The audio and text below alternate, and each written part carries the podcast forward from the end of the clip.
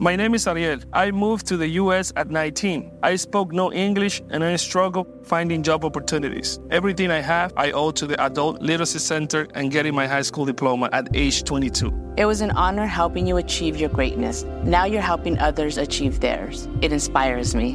When you graduate, they graduate. Find free and supportive adult education centers near you at finishyourdiploma.org. Brought to you by Dollar General Literacy Foundation and the Ad Council.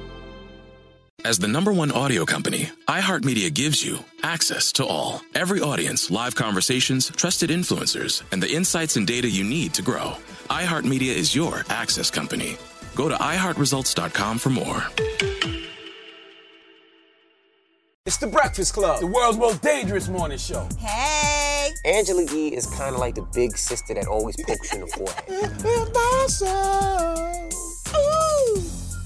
That's not how it goes? That's not how anything goes. Yemi's really like a robot. One of the best DJs ever. Believe that. Charlemagne is the wild card. And I'm about to give somebody the credit they deserve for being stupid. I know that's right.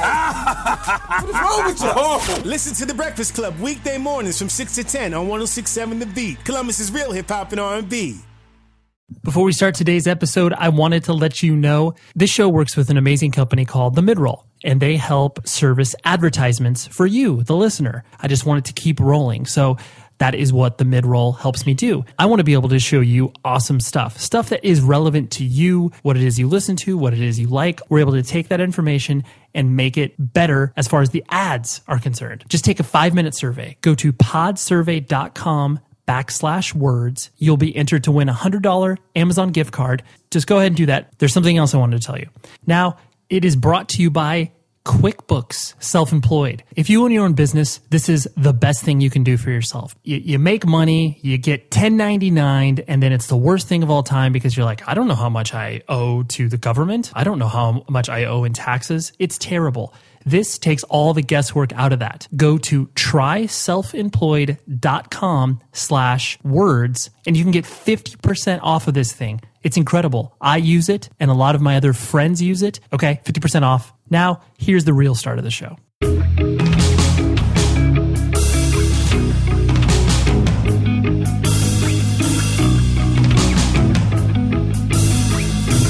Hello, ladies and gentlemen, and welcome to a another, however you want to define it, episode of 100 Words or Less, the podcast. I am your ever-present host, Ray Harkins, coming at you with a spectacularly awesome conversation with a person involved in independent music. The guest this week is Mr. Alan Day from the band Four Year Strong. This was actually a listener suggestion that I have him on. And I was like, you know what? That's a really good idea. If you are listening to the show and you have ideas on people that you want to appear, email me, tweet at me.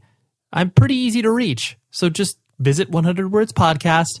You can see there's a Twitter feed there. However you want to interact, throw me some ideas because I love having those ideas. And, and honestly, stay away from like Henry Rollins, Ian MacKaye. Like those are people I'm just not going to interview. They're great people, but they've been interviewed 400,000 times. And I, I like to dig maybe just beneath the surface. Maybe people that, you know, have been interviewed a million times over, but haven't been interviewed like this. But anyways, let's talk some business pleasantries. Let's talk some some things that have been in my mind recently, and then we will dive into the show with Alan. If this is your first time listening to the show, welcome. Thank you. I appreciate that. I realize this episode may be uh, popular. Alan and his band are quite popular, so dive into the archives. I got like 160 more of these. I encourage that. Visit the website 100 Words Podcast. Email the show 100 Words Podcast at gmail.com.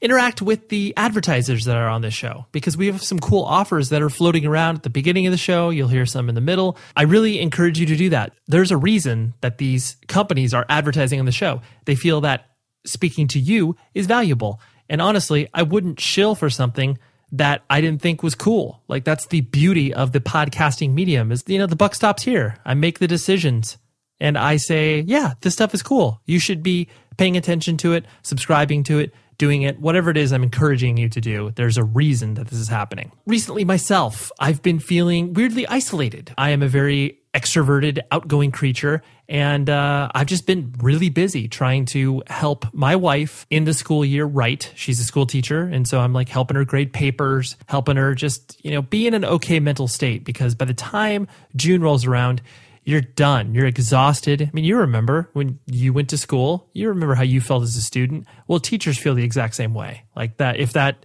is something that's blowing your mind, they're human as well. And they feel the fatigue and tiredness. My wife has been having a lot of struggles with that. So I've just been trying to, you know, take care of a bunch of stuff. So because that, I don't see many people and I work from home. So I don't see many people there besides my dog. And, you know, sometimes it's weird because you feel uh, that isolation and you feel like you want to get out in the world. And then, uh, you know, you exchange a few tweets with people and, you know, post a few messages on Facebook and what have you. And um, it, it, mimics it to a certain extent, but um, you don't feel that nice connection that you have with a person when you just, you know, sit down for an hour, talk with them over coffee, whatever. You just feel weird sometimes when you don't have that on a semi regular basis. Anyways, I was able to pull myself out of it, had dinner with a bunch of my friends, and it was it was great. It just gave me that nice injection of like, oh, yes, people care about me. Like I am a part of of this community, as it were. So thank you to my friends, the Gentleman Supper Club, for bringing me out of that little uh, little mental funk. Recently, I've been getting a lot of feedback from uh, a lot of people that I've just been discovering the show via different mediums, via YouTube, past shows, and the word kind of spreading organically. So I don't know. I feel like it's like hitting a nice little groundswell. The show numbers keep rising, and it's just it's great. If you're a regular listener, I appreciate that. And if you are a first time listener, I appreciate you as well. Pretty much on the same level. Alan Day, like I said, he's from the band Four Year Strong, plays guitar, does some vocals. Yeah, I, I, mean, as I admit to Alan at the beginning of the episode, I'm, I'm not a huge Four Year Strong fan. Like, I, am not a devotee. And uh, I kind of lumped them in as a sort of, uh, you know, B rate set your goals when they were originally coming out. Through perseverance and the fact that they are the real deal. I've listened to them more and I'm like, okay, I see what they're doing and uh, I see what they're trying to accomplish. I had a great discussion with Alan where I could tell he liked the fact that he was speaking to a person who just wanted to kind of get to know him as opposed to like, oh man, that guitar riff on that one song is so sweet because um, you know sometimes people that that interview kind of and I, I, include myself in this sometimes you get a little in your own headspace when you are a personal fan of what it is that's happening. Yeah you kind of get you know you lose the forest from the trees. You're so concerned about these really specific things and sometimes you forget the general questions. So anyways without further ado here's my discussion with alan and i will talk to you after the end of the episode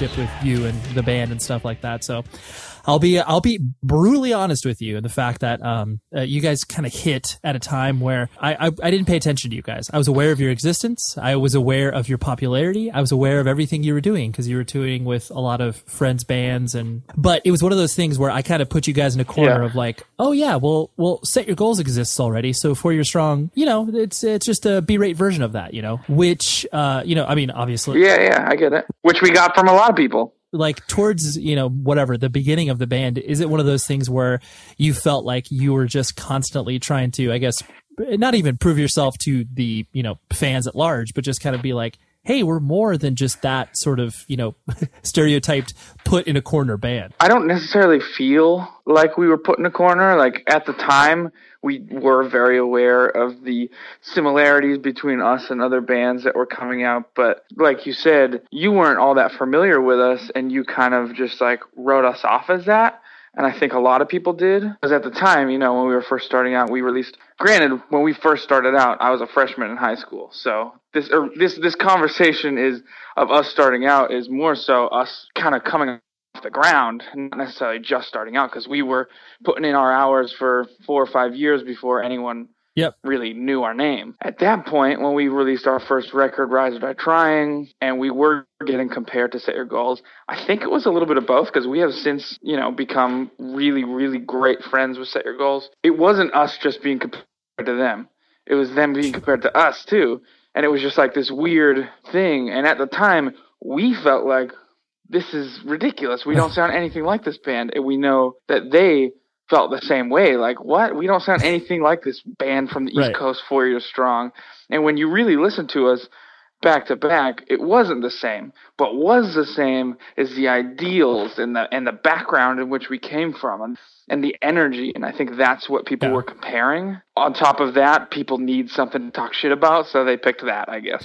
yeah, no, that, no, honestly, that's true because I definitely think that sometimes, uh, not sometimes, I think a lot of the time, the narrative that gets obviously put forward from a band uh, can sometimes, like you said, sort of outweigh the actuality of like, well, sonically, we didn't, we weren't, yeah, I guess we were cut from the same cloth, but we didn't have the same stylings, you know. So Yeah, absolutely. And and we definitely had different signature things. Like they, I mean, we both came from like a hardcore background, um, and I think we sh- had different different uh, sides of that that we showcased in our music. Like at the time, honestly, I wasn't listening to a lot of like Minor Threat and like stuff like that. I was listening to like fucking Hatebreed Right. and like these like bro versions of hardcore that was just like heavy and kind of arrogant and ignorant Yeah, yeah. music that was interesting to me at the time and and I heard Poison the Well uh opposite of December and I heard the double kick drum on that and it like changed our lives we were like we need to fucking go crazy with this and have fucking breakdowns and pop punk music. I mean it was stupid but at the time no one else was doing it. So we thought. Right. Well it's it, it's true because I, I definitely think there is uh, for lack of a better term like a, a more uh, i guess you know theatrical large there was no um, subtlety in what you guys were obviously doing especially Yeah. on the first record as you grew as a band of course that that creeped in but you saying that those those bands that were obviously you were listening to at the time and like yeah there's no obviously there's there's no subtlety within uh, Jamey Jasta's lyrics and or Right. break breakdown approach so it makes sense that you guys were like all right well yeah how can we kind of uh, you know ramp this up to 11 so to speak yeah Uh, you know backing up like you you yourself were you kind of born and raised in the the the worcester mass area Oh yeah, all of us in the band were. Uh, we all grew up. It's funny. Jake, the drummer, and I grew up d- literally down the street, probably twenty houses apart. and so, and we knew. But the thing is, we knew each other. We went to the same elementary school, so we knew each other from like third grade, and have had bands since then. But Dan and Joe also lived 20 houses away from each other in the same neighborhood, but didn't know each other until pretty much around the time Joe joined the band, which was when I was a either a uh, sophomore or a junior in high school. that that's really strange because that doesn't happen No, I mean the thing is Worcester is so big and there's so many schools right that Joe happened to go to a private school.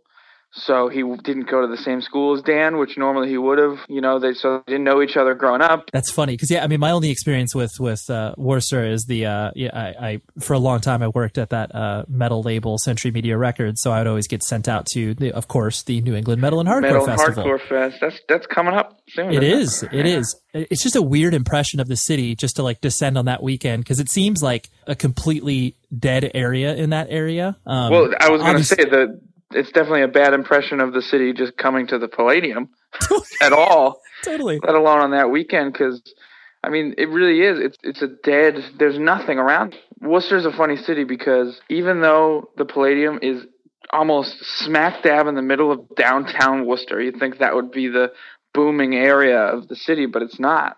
The downtown area is the one of the worst parts of the city. There's so many amazing parts of the city. There's Shrewsbury Street, which is just filled with amazing restaurants. Worcester is just like next level on food. They have tons of good food. Mhm. Touring bands must hate Worcester because the Totally. only thing they know is the Palladium, and they come through there, and it's there's nothing. There's no food. There's nothing to do. Yeah, I mean, I think that's very symptomatic, like you said, of of touring bands. Like, uh, you know, I, I myself played in bands for years and toured, and like, you don't have a time to reflect on. Uh, you know the the excitement that you experience when you're in a new city, and then you get to the venue, and you're just kind of like, "Oh, this is in a really shitty area of town, or whatever." Like, you never, you don't have the time to like look at the cool stuff that everybody else does when they travel there for you know tourist reasons. Yeah, not that anyone's coming to Worcester as a tourist, I guess, but true, true. So, so what was it, what was your experience like being raised in that uh, you know in, in that town in that city? Like, what what was your I guess your your family structure like? Do you have brothers and sisters? And what was your uh, family doing for a job as you were being raised? I got two sisters, parents still together after however many years. Still live in the house I grew up in, and my dad still has the same job from when I was growing up. My mom's kind of been from job to job, more so because she gets bored, not because she like loses jobs. She just Right. like she just likes doing a little bit of this, a little bit of that, and Sure. uh, uh, she taught preschool for a while. She does all kinds of stuff. But growing up, I personally loved growing up in Worcester. Don't have anything to compare it to, obviously, because I didn't Yep. have the I didn't move around. A lot of a lot of kids growing up, whether it's you know their parents moving around for job purposes or whatever, you know, moved around a lot as kids, but not me. I grew up here, but honestly, I loved it because if I had moved around a lot, you know, I wouldn't be where I am today. That's for sure because I wouldn't have, you know, met the people I did when I did and started a band and whatever. But also growing up in Worcester, obviously made the band because I met the people that also lived in Worcester. Right. But more so than that, a great place to have a band. It's big enough where there was lots of local bands, you know? Mm-hmm. So getting to play so many shows with so many different bands every weekend was like what made our band. Yeah, you had you had the uh, ability to cut your teeth in, in a local scene before anything else happened for you guys. That's a really important point because I think a lot of people, you know, especially when y- you see some of the you know larger bands in this particular scene now, they like live all over the place, and a lot of bands are aren't even identifiable by where they live. You know, it's like you couldn't tell where they lived based on their sound or whatever. But yeah, no, that's a really important point where it's like, yeah, you gotta you gotta suck for a lot of years. Which we definitely did. totally. and and the problem with us specifically, I'm sure other people are in the same situation, but you can hear how bad we sucked because we've had the same band name since I was a freshman in high school. like we've never changed the name. Like through different like trying to find our sound and different members. Like for some reason we never changed the name. Right.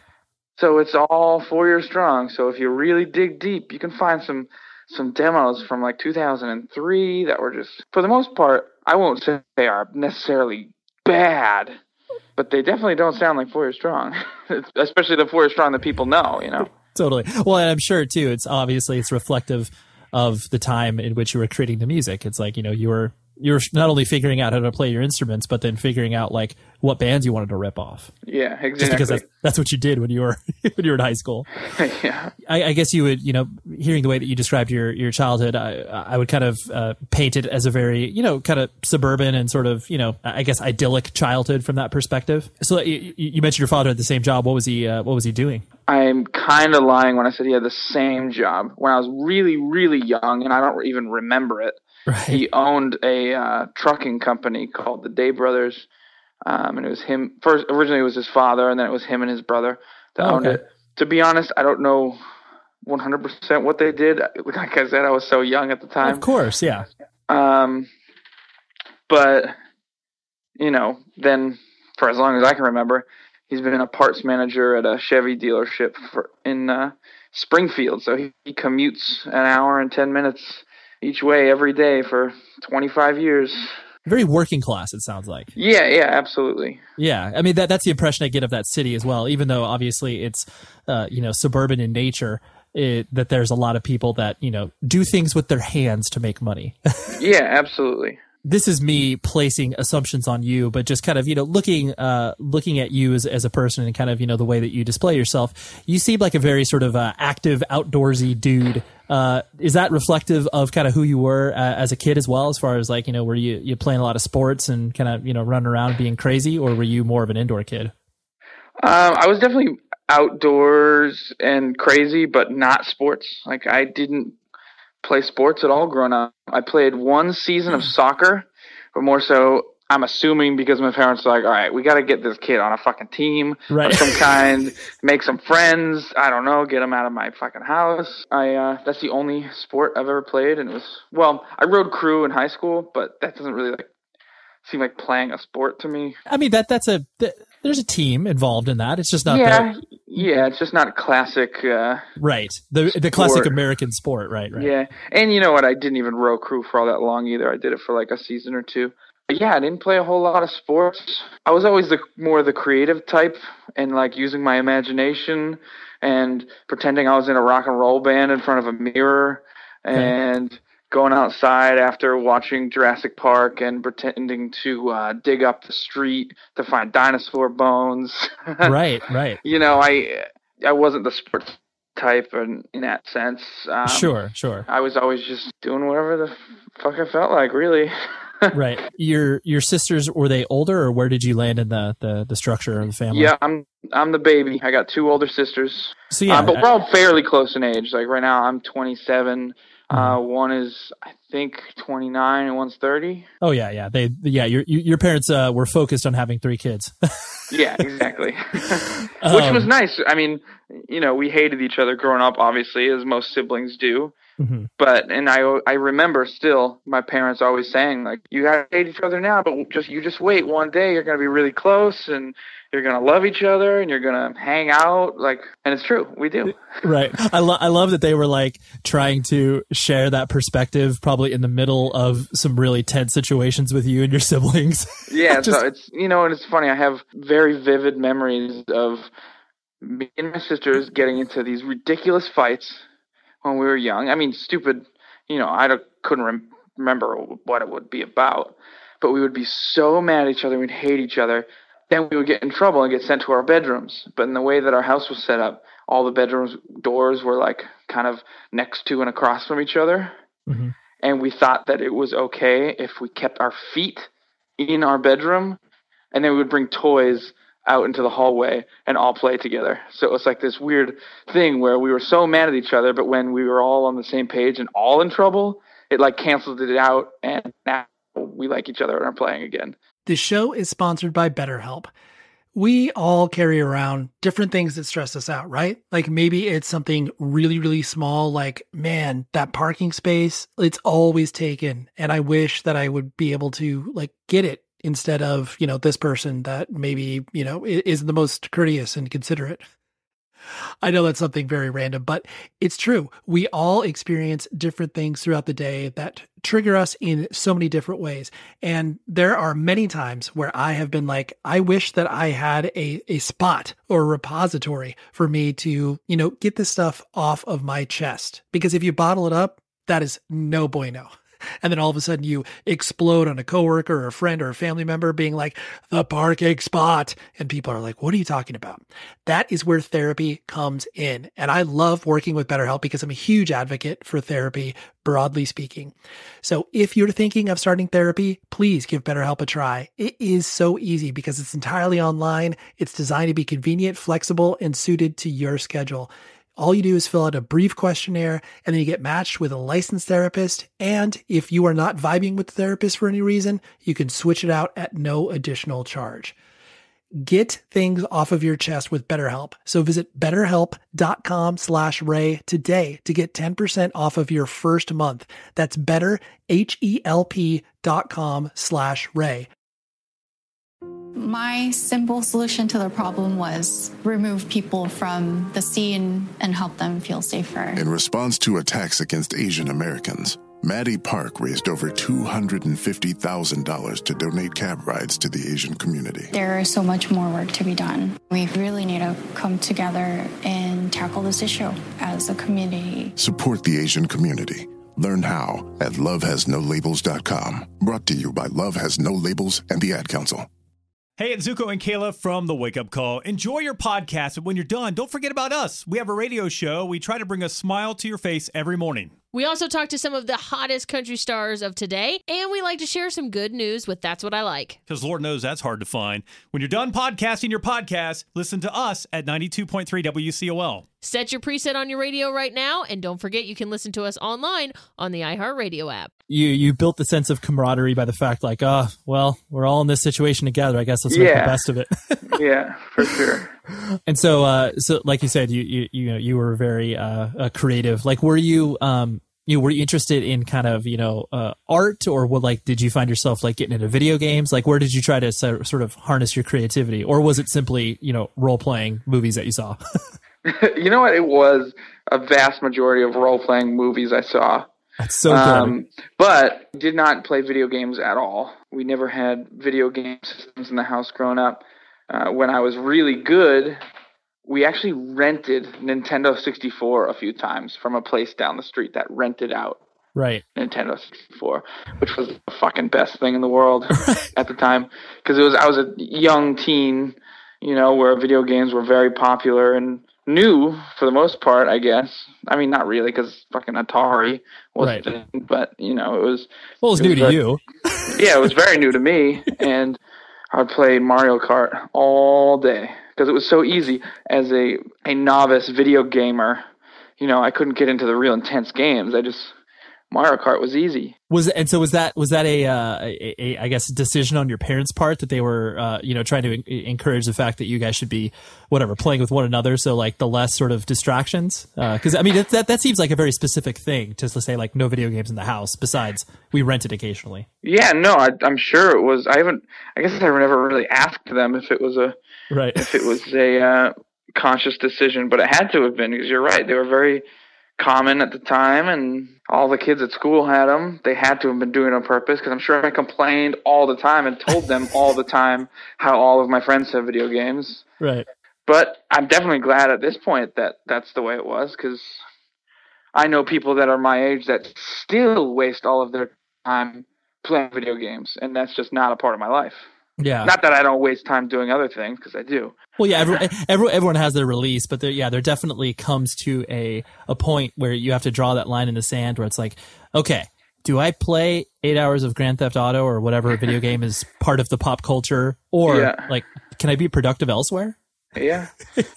you know, I'd like to think that um, not playing video games growing up has made me more productive, but I don't think that's true. It's just made me find ways to be more creative in my time wasting skills. Yeah, totally. Yeah, yeah. Yeah. Um, so that, a- as you started to kind of, you know, uh, develop your identity in junior high and high school, you know, l- like you mentioned, Four Year Strong started basically in your, your freshman year. Is that kind of when you started? yeah, 2001. um, for all intent and purposes, like Four Year Strong is like the only band you've really been in, correct? Or is that like, you- like no, you said, that's there- not true. I was Okay. in a band before that called the Shrimp Shack Shooters. that is by far one of the best. Uh, for well, here, let me see if I can guess what you guys sounded like just based on the name alone. Okay. Um, so this would probably be like late '90s, I would say that you were you were doing this. Yeah. Well, Okay. technically, we were still a band in 2001 when Four Year Strong started, but we Okay. quickly ended when I think two members from Shrimp Shooters were in Four Year Strong, Okay. and the other members were not. And I think there was a little bit of weirdness there, you know, at the Oh, time. Of course, of course. Anytime you start to see your friends do something else where you're just like, dude, what what's up with that? Yeah. uh, let's see. So you guys might have sounded like, I mean, if you're from Southern California, like where I'm from, you uh, undoubtedly would have had ska in the uh, the sonics of what you were doing. But Oh, and you know we did. Okay, I just I, I wanted to make sure that Only that- a taste, though. No horns. Right. No horns. Just a little, just a little taste here and there. Right, right. Maybe, maybe, uh, I would maybe compare it to like Suicide Machines in a way, where it's like you had ska parts, but you were still maybe trying to be Right, aggressive. but we weren't nearly as cool as the Suicide Machine, Right. or as course. good. Of course, of course. Okay, cool. Well, I I really appreciate you sharing that band name because I, I to me it always is sad when I, I I- kind of you know interview a person and they don't have like that sort of first you know really really funny band name experience because I think that's just like that's like character building in a way. Yeah, absolutely. So you guys, so that that was technically your first band. So you like what, when was like your first show? Was that in like elementary school? Might have been in middle, like in seventh grade. Okay. uh, middle school. So it was at a outdoor concert event in this town called Paxton, Mass, which was um, just a town over from Worcester, a bit more rural of an area, and it was just called the Paxton Summer Jam, and it was just a you know one of those build a stage like on wheels that just showed up into a park. And it was all just like it was like a town thing. It wasn't like a cool thing at all it was Yeah, like it wasn't it wasn't a fest. no, not at all. It was like literally one stage, a bunch of local bands, maybe a cotton candy machine, and you know, it was Right. just an outdoor like family event in the town of Paxton. And yeah, we played our first show. It was pretty wild. right. it sounds like it. I remember it pretty pretty vividly, and there was a, an awesome technical difficulty. I bought a new amp right before, and like because I convinced my parents, like guys, I'm playing this amazing outdoor show. I need an amazing amp. Right. Obviously, Obviously. they uh, took the bait and bought me a new amp, but I knew nothing about amps at the time. All I wanted was something big.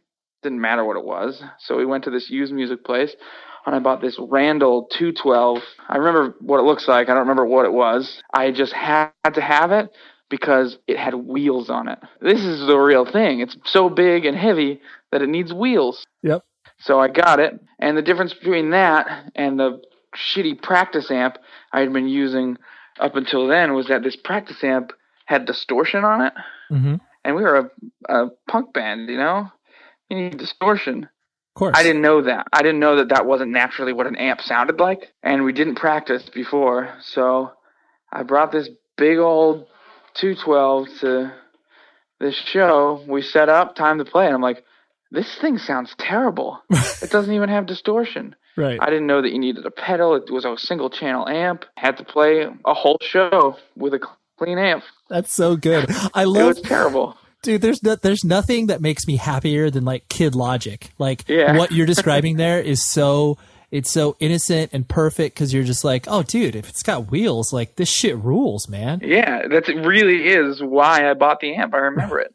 So that's so perfect. To me, it sounds like obviously in the the trajectory of, of you playing music, and you you were kind of exposed to, I guess, for lack of a better term, just like I guess independent music, like at a relatively early age, or how where did that come where did that come from? I, I've always been into music. Music has, and this sounds lame, and it sounds like I'm probably lying. From as far back as I can remember, and and before, because there's pictures and home videos, I've always been interested in music. Like, there's not a single home video that my parents ever took where I don't have like this plastic guitar in my hand, or I'm not holding a microphone pretending to sing in front of the camera. like, that's always always been in my head. And part of that i think because my parents were always big music fans. They're not necessarily musicians. Like my dad knows how to play the guitar. My mom can sing. She's uh, you know she's not tone deaf. Um so it's, it was just it, we were in a house that loved music and there's always music playing in the morning when you wake up on the weekends there's always music playing when my parents are cooking breakfast and whatever and my dad's always showing me all this music and you know, so I grew up just around music, Yeah. and that just turned me into being obsessed with music. And so, you know, when I hit the age of like, okay, fuck you, dad, I'm not listening to your music. I got my own music. That's when like Korn, Limp Bizkit, and Absolutely. that stuff was like huge, and that was what I was into.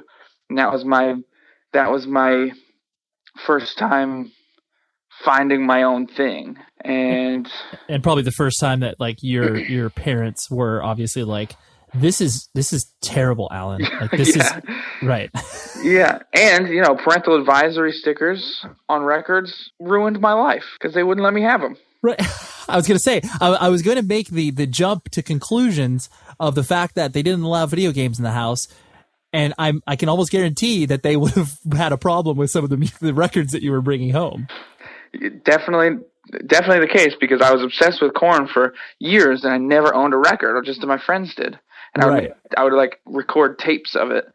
Um, and it's funny you say that because it makes my parents seem like they were like super stuck up and like very very strict, but like that's not the impression I have.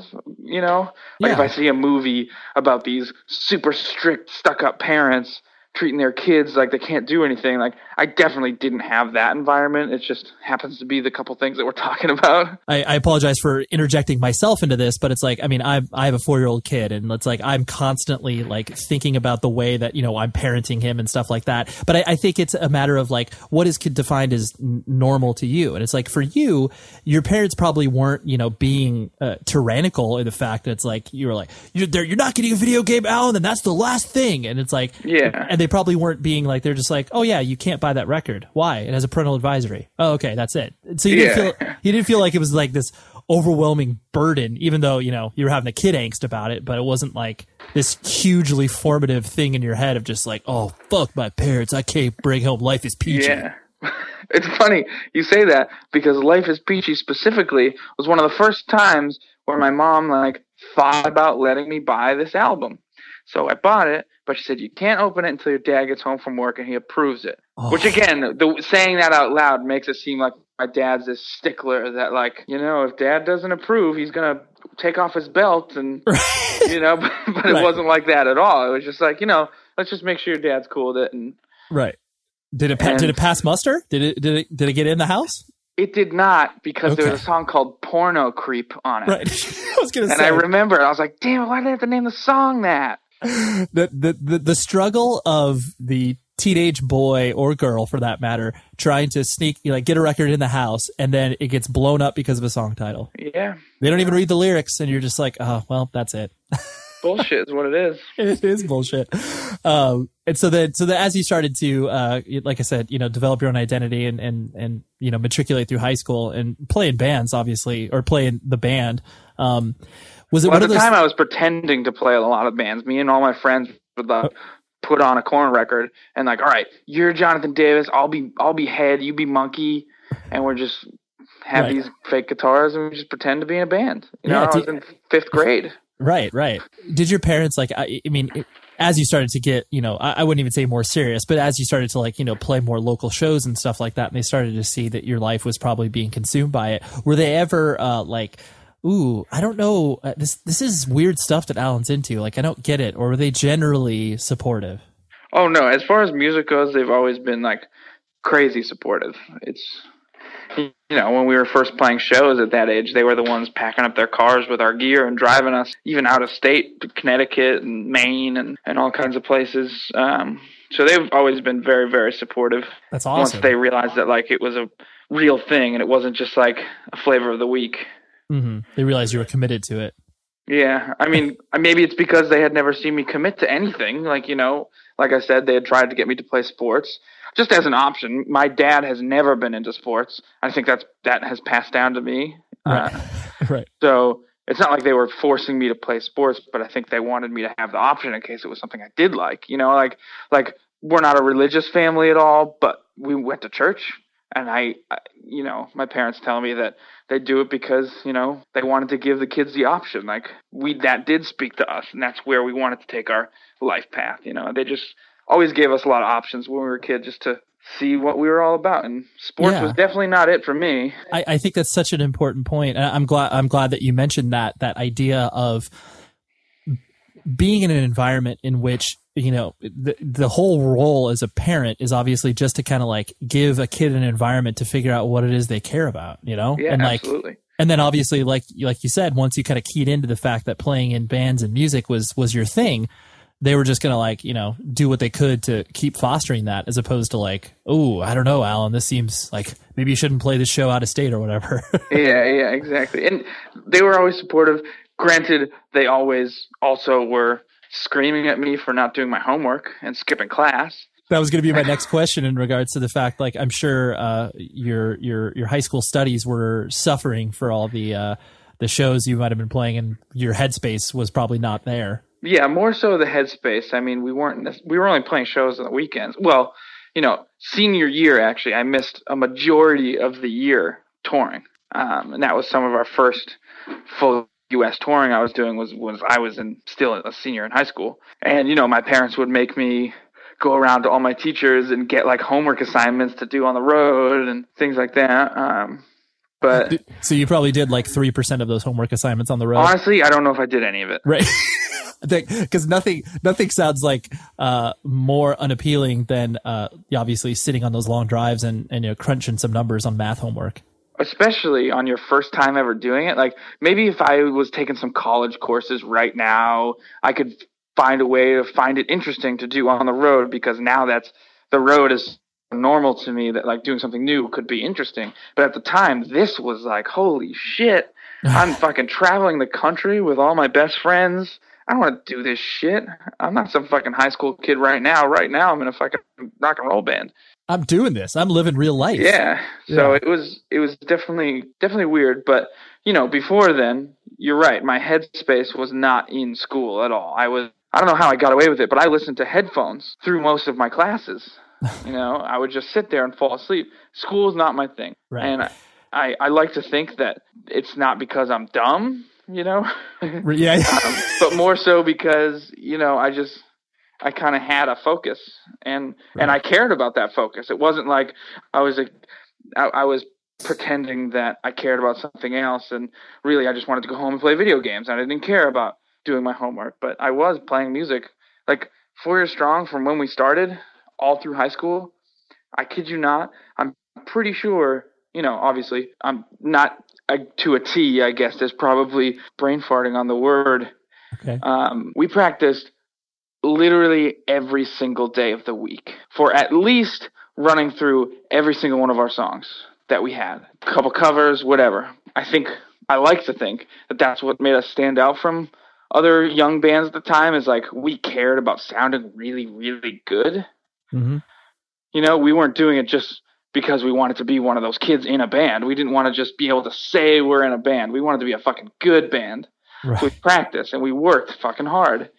And I remember my I was in ski club, uh, and it went every Monday to Wachusett Mountain, and I was super psyched on it. I loved snowboarding, and I wouldn't go. I signed up for it. My parents were paying for it, and I don't think they know this, but I wouldn't go because we had fucking band practice on Mondays. I'm not going to miss band practice. Granted, we also had band practice Tuesday, Wednesday, Thursday, and Friday. Right. But this Monday practice was so important.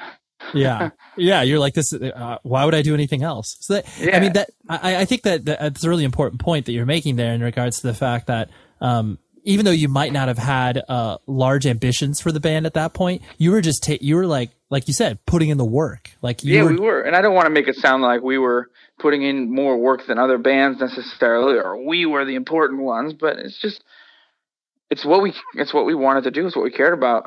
Mm-hmm. Dan and I specifically, we would be together all the time. Whether it would be like sitting at his parents' computer, like designing T-shirts, even though we didn't print T-shirts for probably years until years after that, um, or designing album covers, even though we didn't have an album, or going outside and taking pictures for things that we thought would look cool as an album cover, or and it was always just band related stuff always. Right. So were you uh in the way that you're describing it to me too were you kind of uh, by by default sort of the lack of a better term like business guy? Because it definitely always seems to fall on usually the singer's shoulders. Um yeah. so like did, were you that guy that was like you know booking shows for for the band and like trying to you know get the name out however you could? Yeah i guess a little bit. At the time getting your name out was way less of a uh, business and strategic endeavor. It was more so just literally giving people the demo. Right. You know, and I did that. I, I was the kid that would go to Warped Tour every summer, a backpack full of CDs that I burned each one and handwrit every every song title and you know. Yeah. Um, and I would hand out like 300 CDs, and I'd wait at the side of the stage and hand the CD to Jordan from New Found Glory and Kenny from the starting line and and uh, Eddie from Taking Back Sunday. You know, it's funny because since then I have toured with all of them. Right. So it's pretty surreal if you think about it. Hey, I know you're not going to remember this, but I, I, totally punished you and handed me handed my demo CD to you. and obviously, now personally knowing them really well, right. I have told them that. Of course.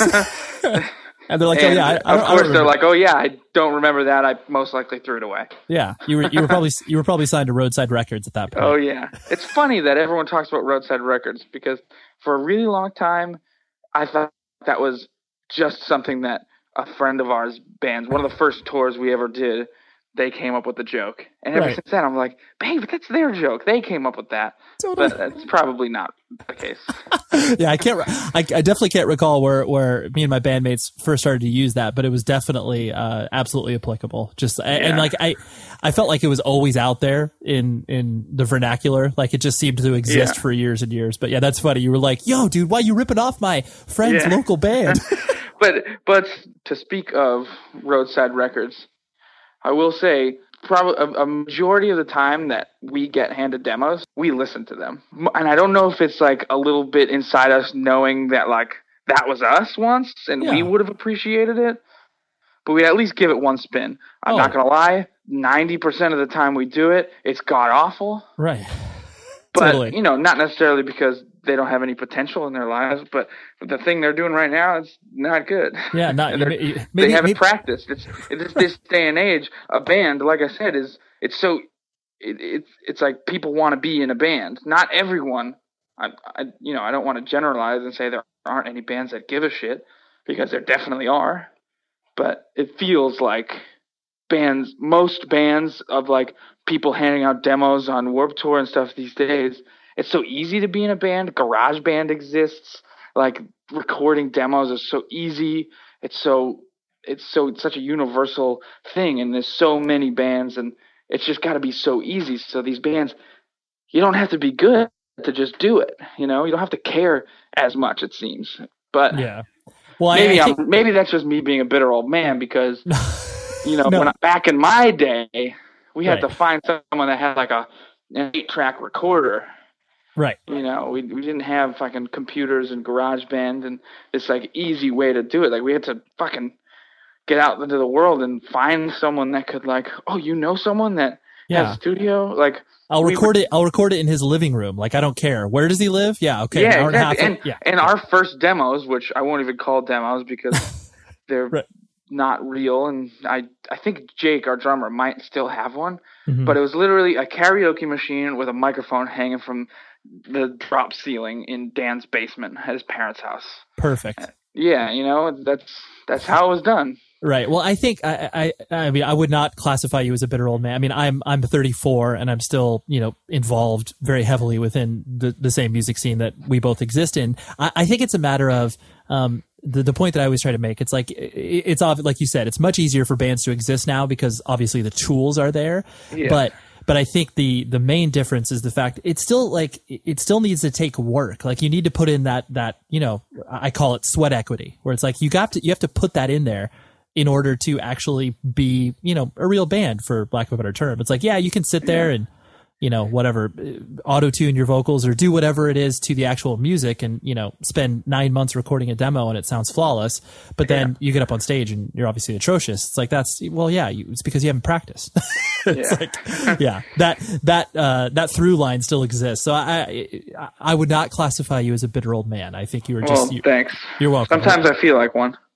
I can understand. I think it happens to anybody that is over the age of 25 that's still involved with youth pop culture. It's like, oh, Yeah. I, I, I guess this is how kids do it these days. But Yeah, it's strange. um, and you know, you were saying that it's so easy for these bands to spend nine months recording a demo and make it sound flawless. But half the time, the demos I hear aren't even that. They don't even use the tools to make something great. They That's use true. the tools to half-ass something because you know that tool is there. Okay, let's just let's learn this song and just play it once into these microphones and record it, and there it is. It's hmm. easy to record. right. It's harder to make it good, hmm. so they don't do that. Totally. Yeah. No, it's a shortcut. Yeah. It's a very good point. Check the back seat. Check the back seat. All right, come here. Check the back seat. Gets in your head, right? Good. Because every year, dozens of children are forgotten in the backseat of a car by a parent or caregiver. All never thought it could happen to them. But with changes in routines, distractions, or a sleeping child, it can happen to anyone. Parked cars get hot, fast, and can be deadly. So get it in your head. Check the back seat. A message from NHTSA and the Ad Council. um, you know, in, in almost every in prepping for the interview uh, with you, in almost every single instance of of people speaking to you, everyone always references the uh, oh, like you know, the meteoric rise of Four Year Strong, especially in regards to the the you know sort of uh, the spotlight that was put on you after you guys' uh, first release. Um, the but I'm sure to you it was just like oh wow like that's cool people are paying attention now because you'd been doing the same thing for kind of such a long period of time so I'm sure in some respects it didn't feel I guess quick to you or or did it was the fact that all of a sudden people gave a shit about you like really weird for you to grapple with No, I mean it was fucking awesome. right It Yeah. definitely it wasn't weird for me to grasp. No, because it was all I wanted the whole fucking time. It was amazing. But it was definitely not sudden for us. It didn't feel sudden at all. We we did plenty of US tours where we were each, you know, taking a 20 out of our wallet to fill the gas tank to get to a show where the venue was literally boarded up because it had been closed. Um, or or getting to a venue and only playing to the bands and their girlfriends that were playing the local show. Like we did an entire tour where we probably played to a quarter of the amount of people that would be at one show now. right you right know? right cumulatively the entire tour you played to 100 people yeah, if that. I mean, that would just be like that's a good tour, right? You know, so it didn't. Def- it definitely did not seem sudden to us, and it's still. It still feels like we're still growing.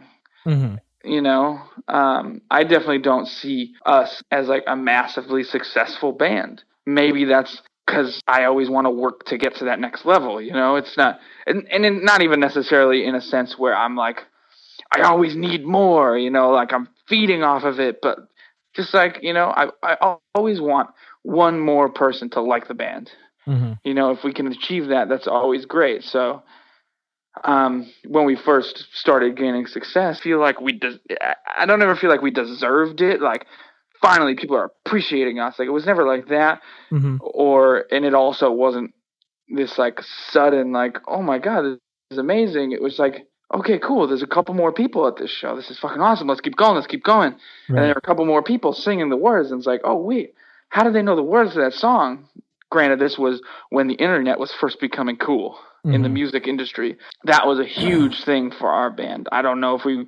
I always talk about the internet as like a blessing and a curse. You know, mm-hmm. it's obviously terrible for the music industry as a whole, but there's no doubt that. Well, you know, I like to think that maybe we would have been the one that got through all the dog shit.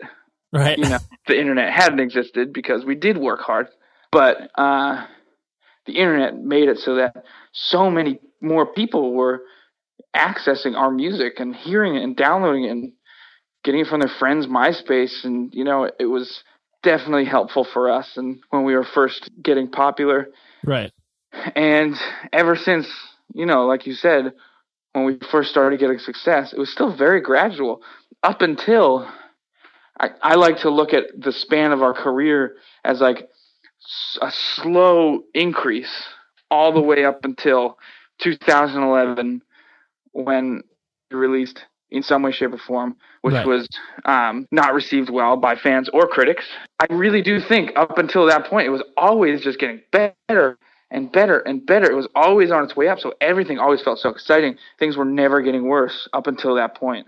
Right, right. You you do feel like everything is still gradual, even though it's like there's more, you know, chaos that surrounds you. You have to make more business decisions that you probably never even thought you would have to make. Yeah. But as long as you're feeling like it's like, all right, the growth is still gradual because you always, I mean, I'm I'm sure you've witnessed this with a lot of your friends, where it's like, anytime I see a band, even if I obviously have no personal connection to them, and I watch them just immediately hit the quote unquote scene where it's like all of a sudden they explode, and then I'm just always like, gosh, it's like I, I just get scared because it's like, dude, where are they going to go? Like, there's Yeah. literally nowhere to go except down. And Yeah. will will those members be able to handle that blow? Uh, When they're fucking 18 years old, it's like no one can take that egotistical hit where it's like all of a sudden your your your shit isn't as cool anymore. It's like, Yeah. oh, it's it's just it's scary because then it's like, where's that 20 year old going to end up? Like, are they going to end up a, a bitter old person working at Urban Outfitters? And it's like no one needs that in the world at all. So Yeah, we we were definitely fortunate to have mediocre success before people started hating us. Right.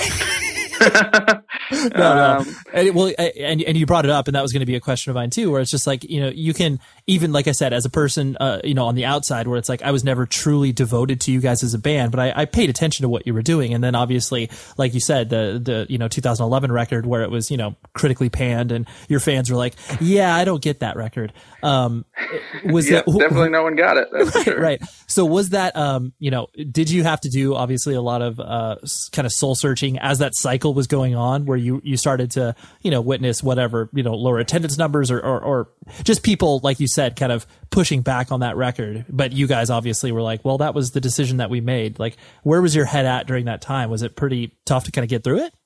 It was very tough, but really, it was a combination of a lot of things. It wasn't just this record. I, I don't want to say we all hated each other, but we had spent so much fucking time together for so many years that we were just sick of being on the road together. Yeah. And there were times where we wouldn't speak to each other for not not all of us, but like there was there was a couple tours, like entire tours, where Dan and I would not directly speak to each other unless it was like, um, "Hey, can you open the door of the van?" Right. In, in exchange of information. Right. Yeah, exactly. No like talking of any kind. No, it got tough, and and they were the same thing with Jake and I, and same thing with Joe and I. There was always there was always like one person on every tour where was just like you couldn't handle it, and and it got pretty bad. And when it was time to make that record, is when we were like, okay, all this shit is fucking stupid. This is a big moment in Four Year Strong history because we're very, very, very passive aggressive when it comes to dealing with each other.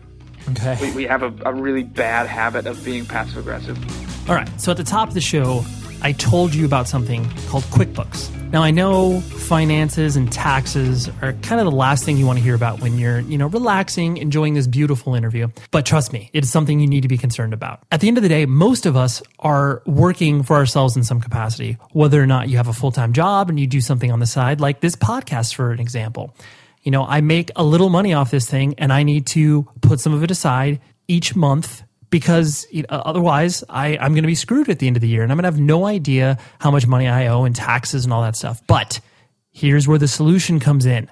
QuickBooks, self employed, helps you figure that all out. It helps you keep track of your finances in relation to your personal side of things and the business side of things. Because in that way, come tax time, you're just like, yeah, press a few buttons, boom, bam, done. That's it. It'll tell you how much you owe in taxes. It'll tell you how much you should put aside each month. It's amazing. Not only do I use it, but the record label that I help do some consulting work for, No Sleep Records, we use it as well. It's awesome. It's great. It's in the cloud. It's so easy to use. QuickBooks Self-Employed, okay? Just go to this website, tryselfemployed.com slash words and you will get 50% off this thing. 50%, that's half off for something that will make your life so much better. Visit tryselfemployed.com slash words. 50% off. Your life will be better. Your finances will be in order. I mean, basically, you'll be a millionaire after you do this. Okay? So just do it. This was the first time where we all kind of spoke out and got together, the four of us, and was like, things need to fucking change. Like we're it's time to make a new record. We need to do something. Like we need to change this. You know, maybe us hating each other at the time and being so sick of Four Year Strong. Not necessarily um like as a whole, like Four Year Strong is what's making us go out on the road and fucking hate each other. Like Right. this is the one thing that we all have in common that we we we love playing in a band, we love being musicians, we love playing these shows, we love our fans, we love so many aspects of it. But at the same time, it's the one thing that's all making us fucking be in this band together. Right. Well, yeah. At that at, at that point, I'm sure there was that that weird uh, confluence of like, well, now I feel like I have a job and I'm punching a clock in Yeah. order to yeah. the grass is always greener, you know. Absolutely.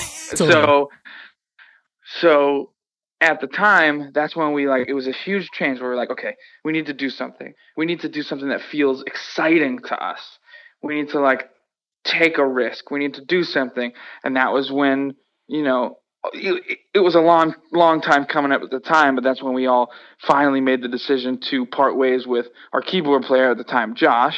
Um, a lot of talk of why that he he was out of the band, and um, really it was a million reasons. But we did that, and then we all got together, the four of us, and was like, we need to fucking this is it. This is our lives. We need to do it and love it, or we need to fucking stop. And everyone was kind of on the same page for the first time in a while, which was, yeah, let's fuck yeah, let's do this. And at the time, making this like Four Year Strong record, it was like not exciting to us for some reason. I don't know why. Um, it, it sounds like in the, what you were describing, obviously, to the lead up of the record, because at that point, like you were saying, it, it was, you know, you guys in some respects were obviously going through the motions because it's not like you necessarily, you enjoyed aspects of touring, but as a whole, you probably weren't feeling uh, fulfilled. no, even though the shows were better than ever, it wasn't as exciting as the first tours we ever did with no people at the shows. You know, there was just something off. Sure. And I think it was definitely um, being tired and hating each other Mhm. more so than the band itself. But we kind of took it out on that.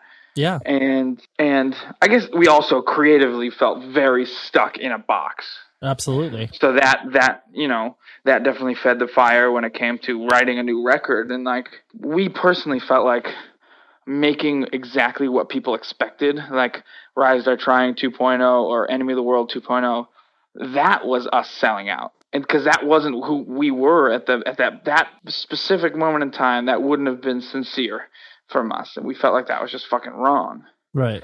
And so we made this record. We changed. We fucking threw out the Four Year Strong playbook, and we just started from scratch. We were writing songs in a completely different songwriting like strategy. Like everything changed, Mhm. and went for it. And it was very exciting. It was the first time that things felt exciting in a long time. The whole process was really exciting. We were working with a big time producer. We were in this awesome fucking studio Right. Um, for the first time in a while, even though, like I said, everything was always like gradually going up and getting better and better and better. This is the first time to us that felt like, okay, this could be fucking it. Like this could be our time. Yeah, this is the ne- this is the next proverbial level, so to speak. Yeah. And so it was really exciting. We really wanted to do it right in our way. Like we wanted to like really we really gave a shit. We really wanted to do something cool. Mm-hmm. And while we were writing, it totally felt like that. Like we were so excited. We would have band meetings where like these are the fucking best songs we've ever written. Right. Like we got to take this fucking seriously because you know some people were more on board than others as far as like just even continuing at all. You know, Mm-hmm. so we had to sit everyone down and be like, "Who's in?" Because if you're not in, we're fucking in, and we got to figure that out. If you're not gonna do it, and that's when everyone was like, "Well, fuck yeah." Things have kind of been shitty for a while, but I'm in. Let's fucking do it. Right. And we were all super excited for the first time in a long time. We were so excited about the songs. But this is kind of before we had recorded. This is when we just had been doing demos and everything felt really fucking cool. And then when we got into the studio and started recording, it just became even more exciting. These sounds that were coming out of the monitors were so next level good. And we were just so excited. And then the fucking record comes out and everyone is like, "What the fuck is this?" And it was just so such a bummer Yeah. to all of us because though we should have 100% expected it because we made a drastic change, it didn't feel that way to us going into it. I think we put our blinders up and uh and we just got we took that and got angry because we released a song called Fairweather Fan Right. on on on that record and it's lyrically kind of just i guess about people kind of turning their backs on us when we felt like we weren't doing the same. We were able to put the song on the record because we had released the song long before the record was even finished you know? Mm-hmm. and we were still in the process of recording and that song just kind of came out and it got put on the album. Then people took that and was like "Ref, you're saying fuck you to us? And you know what? Fuck you. Right. and people were bummed on that and it just like took this whole weird turn that we were not expecting. I think it's because we weren't expecting it. That's exactly was exactly the problem we were so like the day we were like okay first song's gonna release today i can't fucking wait for Right. people to hear this and hear how much they love it and it was just like this sounds like fucking what were people saying oh it sounds like nickelback Right. we're like, we're like, what the fuck? Like, that's not what we had in our head. And like I said, maybe we had our blinders on a little bit, but that's not what we were doing. Yeah. Uh, well, it's. I mean, it's, to me, it sounds like the the the difficulty in, in what you guys were going through is the fact that it's like you, like you said, you were excited about the songs, you were confident in the songs, and it's like, and, and then to have it kind of summarily push back on your face and be like, I mean, yeah, I, I'm sure now you can maybe reflect on the record and be like, okay, I can see why I could. Nickelback is an extreme example, but it's like I could easily see where people would be like, okay, like you know, that's a, a I guess an aggressive active rock record, whatever that may mean. Yeah, yeah, for sure. and I guess in a way we wanted that too. Right. Because like sure. I said, it's like we weren't in the same places in our lives we were when we wrote our last two records that everyone loved. We were in a different place. We were we weren't listening to anything that sounded like that. Like we were listening to rock and roll music. I Right. mean, we all listen to drastically wide varieties of music, and I think that has always been a part of our songwriting. But this, we just went off on a tangent, and we wanted to make a fucking rock and roll record. We didn't want to be stuck in this like pop punk breakdown thing. Right. You know? Yeah, you could. There's there's only so long that you could exist like that before, like you said, it doesn't it doesn't feel fulfilling to to kind of rehash that over and over. So, uh, you know, as you started to obviously have to tour the record and start to like get out there, um, not so much on, on the, I guess the band psyche, but like what did it do to you personally? Like, did you feel like you know, like you said, were you you know angry and bitter? Like, uh, how do you know? I'm sure there was a full range of emotions you were going through, but um, you know, what where was your headspace at? Uh, it was definitely angry and bitter for sure, and it led to us taking a lot of time off and us hating each other even more. Mm-hmm. And us, we never really broke up, but there were definitely like phone conversations where Dan and I were like, "All right, fuck it, I guess we're just broken up then. Okay, bye." Like we were like girlfriend and boyfriend. Right. But we never like officially broke up. That never. I, the other members of the band probably don't even know about those conversations, but yeah, I was definitely fucking bummed, really, because Yeah. music and being in this band specifically was at this point all I knew, and I, you know, but it was also a really important time for us because it gave us a reason to kind of indulge in our personal lives, which I think was really important uh, at the, the- time. the way that you just said that, like that gave me the the fact you can indulge in your personal lives, like that. That to me makes it sound like obviously you felt prisoner. Like it, your personal life should be your fucking personal life. Yeah. Like that's and that's and I just think it's a concept that gets lost on people where it's just like yeah, you literally like touring and being in a band. Like yeah, it's an alternate. It's an alternate universe. You're not It is. living. You're devoting everything you have to the road. right. really because the music industry isn't what it was in the fucking 80s and like uh, our lawyer when we first started working with him actually said something really crazy to me well it's not that crazy it's true but it just put things into perspective for me he's been in the business forever and he said one of the first times we met the music industry is the opposite of what it used to be yeah you were touring to promote an album, but you were really making all the money on this album. That's where the money was. So you're doing these tours here and there to like really push that moneymaker. And it's completely changed to the opposite. This album you're making is just so that you have something to tour on and make a living. And it's something to promote these tours because that's the only place that the record labels and the bands and the managers are making the money is live shows. Like that's the only industry these days, and that was interesting to, for me to hear at the time, and so obvious now. Right, right. Yeah, you're like, okay, thanks for the advice, dude. Yeah. well, because you know, as a musician, I like to think that the music itself, like this, this shit I pour my heart and soul into when I'm making this record, like that's the stuff that's gonna live forever. This one show isn't gonna live forever, Right. but this record is. So that's Yeah. what the musician cares about. And Yeah. really, I think deep down and at the end of the day, that's what the the fans and the listeners care about too, especially in the days of iPods and Spotify, and that's what you listen to every day. Like 99.9% of the times you hear this one song is listening to the album, not seeing it live. So, Yeah, no, absolutely.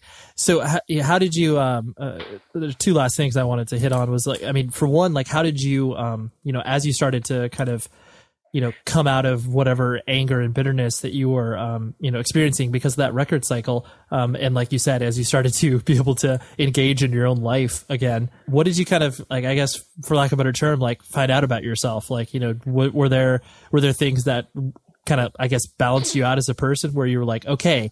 I'm like my identity isn't just like okay I'm Alan from Four Year Strong. Like, Yeah. did you start to kind of like discover yourself in a way? I think I just started to discover things about me. I don't think myself as a whole because I think I discovered discovered myself a long time ago, and I'm what I am, what I always will be. But I definitely started to find a lot more things that I liked, um, ho- hobbies that I would indulge in, and I'm I'm a classic like find something, do it, and move on in like a matter of fucking minutes. And I've tried every hobby there is because I'm just always interested in, in finding something that that feels the way that music has always felt to me, um, especially in that time off when music was like the furthest thing from my head, and I didn't want a part of it. Not that I didn't want a part of it, because I didn't ever stop loving it, but I was like, okay, well, I've been doing that for so many years. Let's try something new. I tried fucking, you know, I'll just randomly go out and buy a bunch of supplies to try to do something, and then do it for a couple days and realize, yeah, I'm not very good at that. Okay, moving on. I'm gonna make I'm gonna make radios. All right, yeah, that didn't no, work like I tried like pinstriping, you know, for a while. I No, tried what, what's pinstripe? I don't even know what that pin, is. pinstriping. Like it's a type of painting. Like it's on like motorcycles. Oh and- yeah, yeah, yeah, yeah. Okay. yeah, and on like cars and shit. And Sure, got it. There's, but there's a very specific way to do it, and it's very artistic and, and really hard. but you know, I probably spent 250 bucks one day at a craft store on all this shit. And I tried it, you know, for like a week or so. I realized I'm not very good on it. I, and now it's literally in a bucket out in my garage right now. I haven't touched it since. Right. Um, and I tried. I took I took lutherie classes to build guitars Okay. um, which that actually has been panning out, and I've that's is still very interesting to me because I've gotten into carpentry as a whole as a hobby. Joe, our bass player, is full on carpenter. He's really talented. He does it almost as full time as he does the band, maybe even more so. I've kind of taken that from him and turned it into a, a hobby. And I'm definitely on hobby level. I'm not nearly as good as him. right, right, right. I was definitely finding things out about myself. I was Mhm. finding out that I really liked being home. You know, when before then, and still a little bit to to this day, being away from home is more comfortable and more like being at home than being at home. And but I was really starting to find out that I liked, you know, seeing my girlfriend every single day 'cause we lived together at the time, and even though we lived together at the time, we probably hadn't spent more more than a month tops straight Right. together every single day. So, you know, that was at the time, honestly, pr- a pretty interesting period for our relationship as well. Because I mean, we're still together. We bought a house. We're engaged. Getting married in October. So I think it was a great thing for us at the time too, because we'd started to we, we didn't really fight a whole lot pre the uh, four year strong break Mm-hmm. and it felt like the perfect fucking relationship. We never fought. Things were always amazing. But I also then we started to realize that the reason we never fought is because You didn't see each other. we didn't we didn't yeah we didn't live together so much. Even though we lived together, we weren't with each other enough to like really start to get on each other's nerves about you didn't fucking clean the dishes for a week straight, Right. like this and that, and you know that's typical. That's standard being living with a girlfriend or boyfriend or wife or whatever. That's Yeah. part of it. You gotta getting to know all these things about each other and your lifestyles day to day. We were learning that at this time, which was so strange because we had been together for four or five years already, and we were all of a sudden like, "What the fuck is going on?" And it put a lot of stress on our relationship. Finally, we got to the point where this big blowout, and it finally figured itself. Well, not figured itself out. We figured it out, and all of a sudden things were better than ever. And that was honestly that was almost around the time that the band started kind of we didn't start doing anything yet but that was the first time when like we would start to call each other and be like hey so what Should do we you do this? Yeah, maybe like like we'd get an email like oh this festival has made you an offer to play the show and that would be the first time all of us would be like oh i don't know you maybe want to do it could be fun Right. and you know so my home life was getting better but almost that just made me want everything to be better Right. Did, uh, yeah. Did it uh, did it scare you in a way? Like obviously once uh once you guys started to you know become more active, for lack of a better term, um, like did it scare you that obviously like things would start to feel different at home? Because I'm sure that there was maybe some cognizant thought in your head that that would maybe cause a, a strain in the relationship or something like that.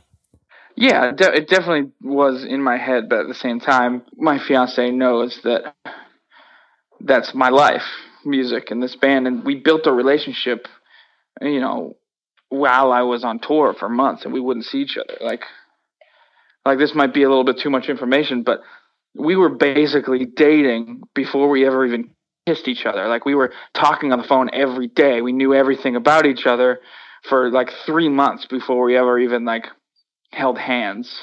Right. you know like we we it was it was an interesting way to build this relationship and i think even for the relationship being on the road can be comfortable. It's a little bit different now that we own a house and we have dogs and a cat and there's Yeah. more responsibility that now being away from home is like well fuck i need someone to mow the lawn and you're not home so i got to do it Right. so it's Yeah. different in that sense, but you know, with actually like being able to enjoy each other, being on the road can be just as comfortable as being home because we know that that version of our relationship through the phone and and and really sometimes I feel like we have better conversations when I'm on tour than when I'm at home spending every Right. day with her, you know, just because that's what we knew that's that was the foundation of our relationship. Yeah, no, that's re- that's really interesting. Um, while this last question is is less quote unquote serious than the rest of them, there uh, I I- I have to ask where the obviously you are extremely known for your beard, and that is Yes. like obviously a thing. Um, is it is is there ever those thoughts in your head where it's just like, well, I got I gotta fucking keep the beard because like that's what people like know me for. Like, is there any sort of like identity wrapped up in the facial hair? And I know that sounds like a fucking ridiculous question to ask, but it's like, I- mean, I- people have to like you know they do have their attachment when they are like known for whatever look that they may have, and like if they divert from it, it's like. Oh, dude, you- you're a hat guy now, or it's like, oh, you're a non-beard Right, guy yeah. now. Like, so has there been has there ever been a thought to to shave your shit off and be like, all right, this I am the the the reborn Alan, or is there uh, just like, no, this is this is me. Ever since I could grow facial hair, this was me. Well, before I answer the question, I have to just say I'd say almost every single interview I've ever done, Yeah, this question has been the last question. interesting. And I wonder if that has something to do with every interviewer knowing that it's a ridiculous question and they have to work up the courage throughout the entire interview to finally be like, okay, Right. I gotta ask. Right. The fucking beard. I, I think And- for I'll, I'll- I'll give you I'll give you my own personal insight because I was like okay like uh, since I did since you and I don't have a relationship uh, and a lot of people that I have on this show I tend to like have been in the same room I mean I've been in the same room as you but we just haven't met so Right. I, I was like okay That's creepy. I- well, yeah, dude, we've been to the, we've been to the same. I know we've been to the same shows together. Um, Yeah, yeah. yeah, yeah. I just stared at you the whole time. Yeah. Um, but I was like, okay, when can I pepper this in here? It's like I can't, I can't lead. You can't lead with it. Oh, No, hey. you can't. You know what? I'd, I'd be. I hats off to the person that leads with that question. um, yeah, but I, But- like I, I- I- like I said, I'm trying to get deeper than just like, oh, dude, your fucking beard. Like I'm trying to like attach to the identity of of of the beard and you, and like, is there a cognitive thought that you put into your head where it's like, you know, because of, of of course, I'm sure there's some days where you wake up and you're just like, dude, this shit's gone, bro. Like I'm. I'm someone new, or, or like I said, there, I just think there's something there that I'm trying to tap into. Uh, I think I think if it were something that had to do with the band specifically, then I absolutely would have shaved it at this point. Right. Um, You would've shaved it in To be honest, I don't give a shit. Right. If if I know this sound that sounds awful, like I don't care about fans, but fans shouldn't fucking care about what's grown out of my face. Um, and it's it. I think, and it's all kind of wi- within the band. The beard thing has always been like, God damn it! Why do people got to bring up the beards? Who cares? But I get it. We all happen to have beards. But the funny thing about that is, we didn't do it as a thing. Like people almost, or I don't know if people do think this, but I'm always afraid that people actually think it is a gimmick or that it was, you know, when we first started that we're like, oh, let's do this thing where we all grow beards. And, you know, I'd, I'd love to say that we were that smart about our marketing that we knew that this stupid little thing would have caught on and people would have talked about it and mentioned it in every interview we ever do for the rest of our lives. But we weren't. And, and I feel like the biggest idiot saying this out loud because of how like how in beards are right now. But mm-hmm. like having a beard is who I have been for as long not as long as I can remember because, you know, I remember things when I was ten. Right. But But you're You know, consistent about the beard. Since I could grow a beard, I've had a beard, Right. and I I I guess I don't like to think about it much or or admit it. I guess, but when I was in high school, I actually had like really bad acne and like really bad Oh yeah. skin, Mhm. and once I could like, and that this is gonna sound like like there's I don't know. This is gonna sound so stupid, but honestly, when I started shaving for the first time in my life was kind of when I started to break out and things started to get bad. Right. And I saw every dermatologist, tried every over the counter thing. Nothing ever worked. And one day, I remember it. I one day I just decided, fuck it. I'm not gonna wash my face anymore with any like fucking chemical that I'm supposed to apply to my skin in hopes that it gets better. And I just started rinsing my face with water every chance I could. You know, keep it clean and and and hydrated and uh, but not using any soap, any chemicals, any anything. And it just then I, I also hated the feeling of shaving, so I stopped shaving. Right. And Well, no, that I, I, appreciate that that context because it definitely, um, yeah, it makes sense because it's uh, obviously the way we look is a deliberate choice, and like as much as we would like to pretend that there isn't, uh, you know, thought put into the way that we present ourselves because obviously we're into punk and hardcore. Well, no, like that's a reality of being a human and the way that you display yourself, and you know, if you wear a man bun or not, like that's a decision. Those are all deliberate yeah, decisions. and you know what? I'm, I, I I fear that I walk around this day and age, and people are looking at me like I do have a man bun because Right. because beards are so popular, and there's like stories on the on the internet of like people getting beard implants and like and like crazy shit, and everyone has a beard, and I'm just another one of those people. But to be honest, I don't really care because, like I said, it's just who I've been since I was in high school. But um, I'm not the only one that's like that. Like Dan, the reason he has a beard is because when he was in high school, probably right around the same time, his brother got leukemia. And so Dan was in the hospital for like ever. And that's kind of when he started to grow a beard. Wasn't because it was cool, but because he was in the hospital so much he could never shave. Right. There's like tangible there's tangible reasons that you got that you yourself and obviously your bandmate can link back to the fact of why you currently exist in the uh, beard ecosystem. It's not just yeah, it's not yeah, for and then and it, it's real. And then because you know when Dan's brother died and he had to go to the funeral, he like he, you know he's told me he feels he felt weird at the time, just like shaving and like maybe like breaking out or something weird. So he just like cleaned himself up a little bit, and that was I know that was the first time a lot of people had, had seen him with a beard, and it's he's he's just had one ever since, and that's what's comfortable to us. It's not what's cool. It's Yeah. just what we know. Yeah, no, I, and and I appreciate that. I, I'm And, I, and because of that, I've never had the urge to like, you know, what, fuck you guys, I'm shaving this thing off because that's not what it is to me. No, well, that's I, I appreciate you honestly answering that because yeah, I, I didn't want it to be cliched because like you said, it's it has been asked before, but I don't think to the I guess the deeper extent that I would I, at least no, I definitely was- not. Most of the time, the question is, how do you grow such an awesome beard? Oh, dude, yeah, kill me, And, kill me. and my answer is the same every time. Don't Right. shave. Shut up. That's so good. well, I, I really appreciate you hanging out with me. This has been uh, a lot of fun for me to get to know you, and uh, yeah, it's a it's it was fun. So I appreciate that. Ain't no problem. I'm, I, had, I had a great time myself. So that was Alan, and that was the beautiful conversation that we had. I felt like I connected with him. It was a, a nice, uh, if I were person to person with him, face to face, I would have definitely given him a high five or a, a bro pound or whatever, whatever it is that people do to one another these days that uh, symbolizes a kinship, a friendship, something like that.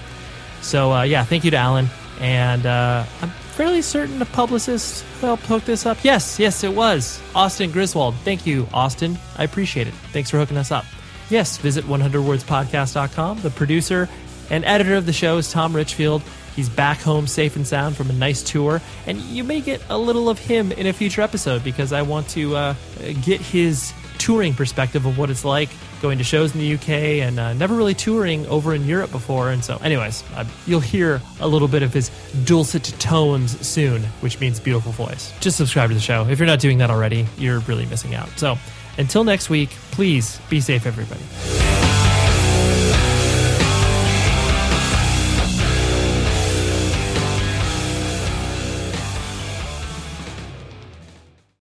The show is sponsored by BetterHelp. Trust me in saying that no matter who you are, mental health challenges can affect you, and how you manage them can make all of the difference. That's why everyone should have access to mental health support that meets them where they are and helps them get through.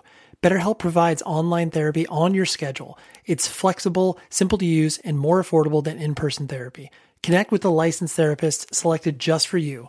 Learn more at betterhelp.com. That's betterhelp.com. Check the back seat. Check the back seat. All right, come here. Check the back seat. Gets in your head, right? Good. Because every year, dozens of children are forgotten in the backseat of a car by a parent or caregiver. All never thought it could happen to them. But with changes in routines, distractions, or a sleeping child, it can happen to anyone. Parked cars get hot, fast, and can be deadly. So get it in your head. Check the back seat. A message from NHTSA and the Ad Council.